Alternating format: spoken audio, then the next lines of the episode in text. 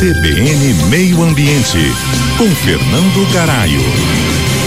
Estamos nos aproximando da COP28, a Conferência do Clima, que será sediada em Dubai. E quando olhamos para as emissões de gases do efeito estufa, que geram o aquecimento global no Brasil, do uso do solo para a agricultura. A solução para deixar de abrir novas áreas de florestas já está dada. Estou falando da recuperação das pastagens degradadas. Nos números nacionais, dados da Fundação Getúlio Vargas apontam que cerca de 90 milhões de hectares de pastagens no país enfrentam algum processo de degradação, ou seja, são áreas pouco produtivas. Já no Mato Grosso do Sul, dos 20 milhões de hectares destinados à pastagem, 9 milhões são considerados degradados. Sobre esse tema, foi anunciado pelo governo federal uma nova linha de crédito para a recuperação de pastagens num valor que promete regenerar até 40 milhões de hectares em todo o país, através aí de linhas de financiamento mais facilitadas pelo Banco do Brasil e pelo BNDES. Essa iniciativa não se trata apenas sobre recuperação de áreas degradadas,